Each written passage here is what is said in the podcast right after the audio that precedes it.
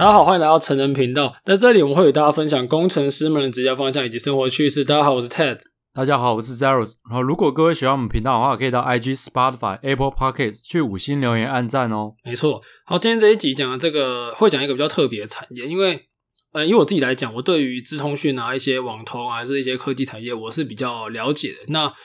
可是我常常会对于一些其他产业，呃，会有一些好奇，所以今天很荣幸可以邀请到我们朋友静红来跟我们分享在石化业的一些经验。那我们欢迎静红。嗨，成人频道的朋友们，大家好，我是静红。诶，那可不可以在静红开始之前，我们先跟大家介绍一下？因为，嗯、呃，我们通常都会把科科很多人都会归类一个很。虽然，虽然我们现在知道，你在圈内知道科技业其实分有很多很多有的没的嘛，那每个行业都是分很多细节，可是会有一个涵盖说，哦，这是科技业，这是传产。那那以你的石化产业来讲，这通常被归类为传产，但我相信它里面也有很多不同的分层。可不可以跟大家分享一下石化业这产业它大概有怎么样的一个脉络？比如说它有没有分层啊，还是说呃它的一些产产生的产品啊是怎么去做一个产业上的分类这样？哦，这个石化业真的是非常非常的广大，而且博大精深啊！而且它可以说是所谓的民生必需品基础产业啊。基本上所有的国家发展发展都会从石化业的下游开始发展，那一路就往上游做，那最后在从这个石化业之后呢，再往下进攻。比如说像进攻到台湾，就是选择了科技业；那有些国家则是选择了制药业。那其实制药也算是石化业界的一环。那至于石化的分界的话，有基本上可以分成所谓的上游、中游、下游。那上中下游的分野其实相当的简单。上游其实就是我们原料原从国外买来原油，原油之后做初步的处理，去做一些裂解，那把原油里面的东西，比如说炼成像石油啊、乙烯等等相关的产品，那这个就所谓的上游。那中游的话，就像我刚刚讲的乙烯啊，然后还有一些像是丙烯啊、丁烯等等相关的产品，那后续可能再去做聚合，成为呃所谓的中间体，或者是所谓的呃半成品。像乙烯的话，就可以做成。简单来讲，就是、嗯、呃，你们会把原油，就是可能上面是原油提炼，然后提炼到一些我们比较一些工业用的一些化石油相关的一些。啊、呃，化合物嘛，等等的，反正就是比较做初步加工，那这些加工品再给下游厂商去做成一些可能 maybe 是民生用品等等这种嘛。对对对，至于就是我们刚刚讲到的中游的产品，Okay. 那它可能就做成像塑胶或者是其他的中间体，那中间体再跟其他的呃上游产品去做聚合，做成终端产品。那这个终端产品可以很多样化，比如说半导体晶圆用的所谓的蚀刻液啊，或者是。呃，清洗液啊，这个都可以算是终端产品。那另外一部分终端产品就跟大家民生比较相关，就比如说像是手机壳、塑胶袋、保特瓶等等相关的产品。诶，晋弘，那你这边可以介绍一下，比如说要，因为这是算是第一份工作嘛，就是第一份工作进入到这个石化采购部分，那通常会需要就是像要什么样的学历知识啊，什么样的背景会比较好加入？那以及想问说，第二个问题就是顺便问一下，就是。那你们公司现在是站在那个市场上是什么样的角色？那它提供是什么样的服务内容给市场？哦，那第一个问题的话，就是说，呃，什么样的背景才能够加入这个石化公司的话，基本上在台湾来说，石化不管是要做业务或采购，基本上。所有的公司的背景都会希望说是你是化工相关背景，比如说你是化工系毕业啊，或是化学系毕业啊，或材料系毕业的学生，比较有机会加入石化公司的采购或者是呃业务端去做服务啦。那我觉得这有点奇怪，因为以上游产品来说的话，其实呃需要知道的石化知识并不是那么多，反而是在商业决策面来说是看得比较重啦。那至于在比较中下游产品的部分的话，其实就比较看重所谓的技术能力的部分。那相关的背景就非常非常重要，尤其是像是在一些呃中间体啊，或是添加剂的部分，因为每一家添加剂的配方会有所不同，会影响到产品的品质。所以在上游跟下游的逻辑其实不太一样，但是产业就是喜欢用化工系毕业的人。嗯，没错。那第二个问题的。对啊，第二个问题是什么？不好意思，第二个问题，那你们公司就稍微介绍一下，你们公司可以提供什么样的服务内容吗？OK，好，我以前的公司的话，那服务的内容基本上我们就是从上游买来，像我刚刚讲说的什么乙烯啊、丙烯、丁二烯这些乱七八糟的东西，那我们去做聚合，那我们做出来的产品就会是塑胶粒，就所谓的聚乙烯啊 （PE），然后或者是 PVC，呃，聚聚氯乙烯啊，然后 ABS 啊、PS 等等的塑胶粒产品。或者是塑胶粉末，那这些产品呢，之后就会在呃销售给下游的客户，再去做成像我刚刚提到的这些终端产品，比如说保特瓶啊、塑胶袋等等。OK，了解。这样子其实可以跟听众就是分享一下，就化工跟材料系出路真的是还蛮广的，就是几乎任何有一个工厂存在的地方，就有这两个科系。对，没有错。那你可以跟大家分享一下你在这个公司里面的那个工作职位啊、内容吗？那我的工作的话，基本上就是做采购。那我以前的工作的话，是做原料的采购。那通常在石化公司采购的部门会分成两大类，第一大类就是所谓的原料采购，另外一大类就是所谓的物料采购。那原料的话就很简单，就是工厂生产用的原料。包括主要原料啊、添加剂啊、触媒等等，这个就是由原料采购做负责。那另外一个部分的话，就是所谓的呃物料采购。那大家也知道，说石化厂几乎就是所有反应器啊、管线啊等等东西组成而成的。那这个部门的话，就会负责所谓的呃反应器的采购啊，大到反应器的采购，小至呃一颗马达上的螺丝，都会是由这个物料采购做负责。那他们通常还会，那你是负责哪一段呢？那我们负责的话。我负责的话就是做原料采购的部分，所以你会需要了解，比如说，因为整个供应链上面的整个 workflow，你是不是要了解说他们的上下游关系，还是现在石，比如说现在的石石化的原料，他们的在整个生产力周期的循环，是不是会影响到物价的波动等等，这都是你需要去了解到的吗？对，没有错，这是我非常需要了解的部分，那也是我工作中非常大的一部分，就是在做 marketing。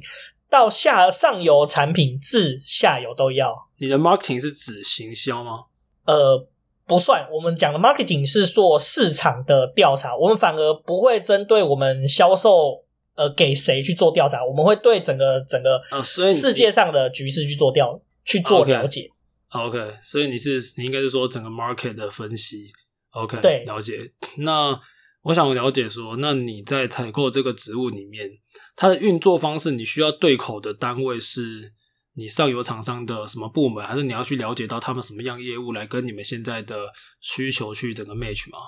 呃，会会需要 match，就是我们工厂通常设立会有产能，那我就是要找到呃符合我产能所需要的数量的原料。那通常我们的供应商就是会是一些石油公司，那我们通常就是跟石油公司的业务去做接洽。那我们做生意的方式就是比较像 key account，所以其实基本上我们的客户不太需要去跑所谓的呃客户做开发的工作，大部分他们的业务也都是就是知道固定的客人有谁。那我们就很单纯，就是我们只要针对呃数量跟价格去做谈判。嗯，我想其实大公司好像其实差不多的都是业务或采购，通常会是就 keep 住现在原样，都比较不会有再去开发新的这个业务的部分。那其实蛮想知道，就是说你们在谈这个，比如说合约里面的价钱的部分啊，是不是会随着比如说全世界这个原物料的波动？而去有起伏的调整，那你会不会就想说，我我当然想把价钱谈好一点，所以我跟他签一个合约，然后压在一个我希望的一个价格，这样如果到时候原物料有上涨，诶，那我反而是有赚钱的嘛，因为价钱就是照着合约的部分走，所以你们实际上会是怎么去谈？这个合约的话，其实就是这个工作最博大精深的一部分，因为大家都不想买贵，可是又不想要有缺料的风险，因为在采购的工作之中呢。最重要的事情就是，不管再高的价格，我都要有能力取得原料。那所以说，在合约谈判的部分，我们就会做非常多的呃研究。那通常我们在采购有原料的时候，我们会分成两个部分，就是分担风险。一部分我们会采购合约，一部分我们采购现货。那就是为了避免说，呃，有可能全部都是合约，那我们采购的价格不是那么漂亮，因为市场是波动的。万一之前呃整个以前我们采购的价格是比较高，然后发生一个黑天鹅事件，结果发现原料价格是大幅下跌，可是我们还是要必须忍痛吞这个合约价，所以我们会有这样的调配。那至于合约的部分的话，我们通常都会放几个 factor，就是可能我们会跟原料的价格做联动。那至于在石化业的部分的话，我们有特殊我们自己石化业采用的价格报道，那我们通常也会把它当做一个 factor。那甚至于说合约里面我们会规定说，呃，我们的供应商必须要交多少货的货量，那才能。就是不然，它就是违约。哎、我突然有个想法，就是我们刚才讲到价钱，因为我本身是有在操作原物料期货。那我想，呃，依照你们这种大公司，因为对你们来说，一个小波动都会很严重影响到成本嘛。那你们内部的消息应该又是比散户更加的灵敏。你有没有用这个优势自己去抄一些 原物料期货的操作？我个人，我个人是没有那么厉害啊，加上我比较小咖，所以我能拿到的资讯还是没有像我的主管那么厉害。但是我可以透露说，我之前的主管靠了这一波一个原油正二的操作，直他直接放空原油正二，他直接在那一波呃去年的大崩盘的时候，大家爱用拼的时候，他直接暴赚一波。啊、嗯，了解，因为的确啊，因为你们在产业端嘛，那呃，在这种周期循环里面，你们应该是最敏感的。所以，对，干、哦、我知道之后要问谁了。好，那我想问的问题是，因为你刚刚提到都是比较偏采购的部分嘛，可是因为我们自己的一些算是呃刻板印象吧，会觉得石化业的工作环境是不是很差，闻一些废气什么什么的。那请问你自己在石化业工作的经验，你觉得真的是像我们想象中的那样吗？基本上，我可以告诉大家说，石化业确实来说，在某一些制成或者是工厂来说，它的气味会是比较好。那通常因为你是工厂嘛，那反应器都是需要高温高压运作，所以相对来说，它环境并不会像半导体公司来说，呃，这么的舒服啦。以现场来说啊，那不过因为我的工作环境是在办公室里面，那我大部分都是吹冷气，然后呃敲电脑，所以说我觉得工作环境来说是蛮不错的。不过因为我自己本身第一份工作是当工程师，那确实有在现场待过，那环境确实真的是比较不好一些，所以说在呃现在的情况之下，确实比较难吸引到年轻学子的目光，这倒是真的啦。那不过以我们公司来说，不过你说虽然你在办公室里面，可是你那个走出去不是一样也是要吸那个大的废气吗？哦。这个就很有意思的地方，这个可以跟大家聊一下。就是基本上化工厂大部分都是厂办分离的，所以我们总公司在台北，oh. 然后工厂是在中南部。所以就之前李长荣爆炸事件的时候，就衍生出一个问题，就是呃，钱赚的钱都是税金都是台北的市在收，但是实际上呃污染都是留在高雄。这是那时候被人家诟病的一个问题。这这没办法，这个产业就是这样子啊，不太不太需要去诟病。啊、那其实其实采购还不错，就可以穿的帅帅的。那你这样，比如说采购就会需要去跟人家应酬嘛，所以应酬会像是，比如说像土木业的一个陋算陋习嘛，就是有一点他们说喝花酒这种东西。那你们这边？也会有这样的情况发生吗？你就讲到一个算是我觉得蛮有意思也蛮有趣的部分啊。说实在，那之前在当采购的时候，其实也有很大一部分是需要跟供应商应酬啊。因为毕竟对我们来说，资讯就是一个非常重要的部分。那其实呃，大家不要看应酬好像很快乐，就是喝酒啊、吃肉啊，happy happy。可是实际上我们在当 C 喊的时候呢，就是小弟的时候，这个我在频道有略微透露一点点啦，就是呃。基本上，你去到现场就是要帮这些所谓的大哥跟前辈服务，你要负责倒酒啊，然后负责被灌酒的工作，就是其实是一个非常痛苦的过程。然后听这些前辈们讲一些呃常常重复的笑话，或者是干股他们以前的事迹，就是丰功伟业等等啊。那喝花酒倒是不至于，有没有小姐之类的？对啊，对啊，对啊。旁边，你讲到一个重点呢，就是。石化业呢，确实我听到前辈是说以前是有这种情况，但是到我们这个年代的话，因为景气比较不好啊，经济不景气啊，就是 应酬费用被砍，所以 就没有啊。但是我确实是有经验，我怎么觉得景气说明是你没有啊，别人有。这跟景气有关系啊，但是我确实是有比较辛苦的经验，就是我有曾经跟前辈唱歌唱到凌晨三四点，然后隔天八点半要准时出现在办公室，这是跟地狱没什么两样。你把它当在那个大学夜唱就觉得还好，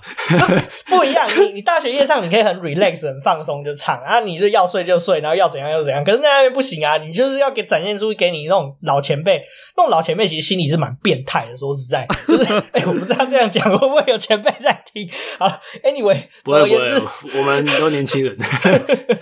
总而言之，就是在那个工作环境里面。确实，就是你要表现给前辈看，就是代表说，哎，你可能很能喝酒，或者是说，哎，你散酒技巧要非常的好，或者是说，你要让前辈感觉你是有一个够小，然后你是懂知识的人，这个前辈看得起你，他才愿意跟你去分享一些他的人生经验啊也好，或者是呃他市场知道的东西。有的时候这些东西其实你平常打电话问不出来，你跟他见面他也不愿意讲，但是喝了酒喝一喝之后，他觉得你这小孩子接近那五够小。他就认可你，认可你之后，你确实是真的做很多事情就会比较方便一些。所以酒量的部分也是一个考量啊。那我想这一边刚好可以给听众一个建议，就是如果有听众朋友他是想要去呃应征采购这种类型的职缺，那请问他需要有没有什么样的特质、什么样的背景，还是什么样的一些呃技能啊？除了酒量之外的，可以跟听众朋友做一些分享吗？除了酒量，好了，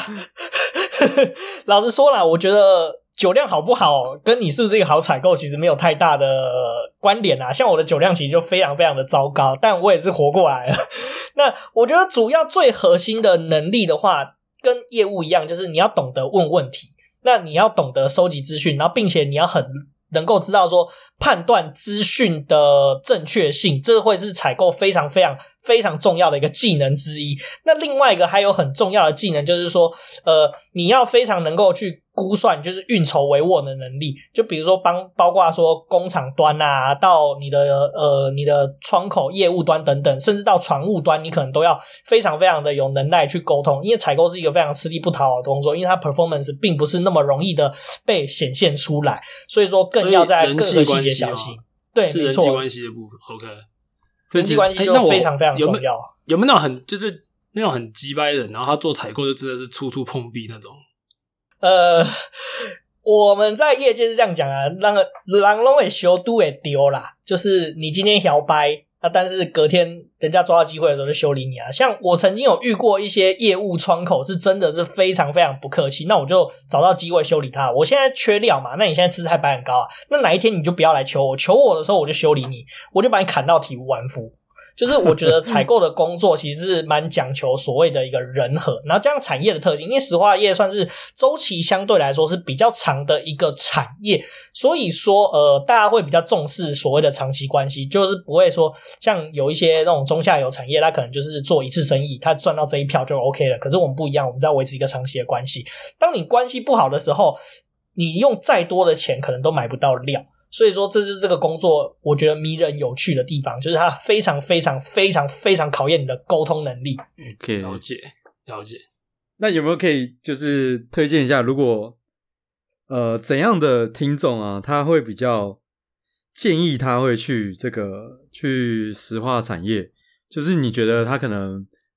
科技也在选择，然后石化产业这部分他可能也在选择，那你觉得他利与弊呢？如果跟科技也相比？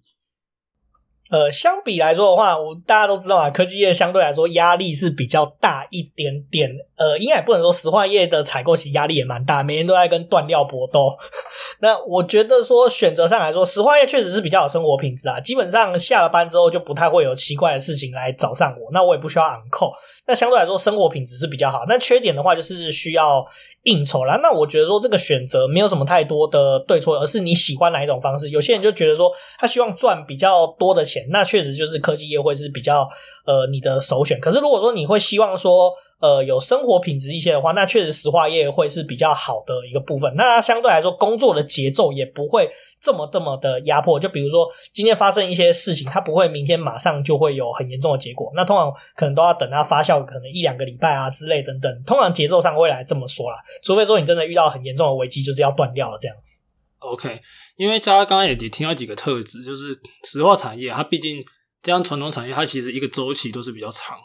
那它的存在的时间也比较久，所以跟呃我们比如说一些你一些 IC 产业或者甚至是资通讯产业那个迭代非常快，它是有不同上面的呃时间区段，所以大家可以去知道说，或许你也可以去了解整个产业上面的变更等等，跟你们要去怎么样跟人与人之间合作，怎么样维持一个长久的合作关系。我相信这都是刚刚晋弘中间有提到的一些很重要的一些内容。那我想。呃，其实我们你知道吗？我们还是很少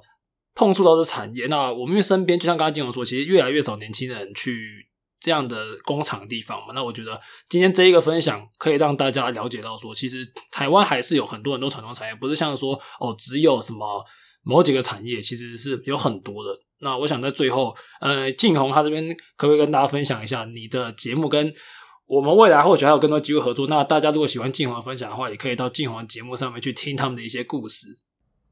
好，谢谢 Zelos 跟 Ted 的邀请啊。那我的节目的话，就是做跟我的本业根本就是毫无相关的东西啊。我的节目叫《庭院上的故事》，那大部分的分享就是关于一些历史啊、书籍以及背后的脉络。那我们的 slogan 叫做“那些离我们好远又好近的事”，我们会主要 focus 在一些历史事件啊，或我们身边的人事物，那去从背后探索它的脉络，这是我们节目在做的事情。那有兴趣的听众可以来收听哦。哎，晋弘这边我蛮想问你的，就是。你怎么会想要开一个有关于历史这方面这个 podcast 节目啊？其实说实在，这很有意思。其实我最早以前小时候就很常听一些历史故事啊，甚至我我我爸妈有买那个历史录音带给我听，所以说我就养成这些听故事的习惯。那我觉得说，其实呃，从历历史是一面镜子啊。那也是我本身很有兴趣的一个领域啦。其实如果说我没有跑来念高职的话，搞不好我以后会往这文学院这方面走，就做做这方面的研究，我是很有兴趣啊。那其实于是就后来就决定选定这个题目，因为本来就是我有兴趣的事情，而且我刻意就是聊一些比较不主流的东西，就因为我觉得说有一些小众的故事也必须要被看见。哦，我的历史都是蛮，我历史蛮烂的，我之前还要重考过我高中的时候，然后 我我我最常。那个比较懂的例子，就是小时候会打那个三国无双啊，所以我三国还算熟，其他都不是很熟。我那个就很棒啊，其实就是这样子。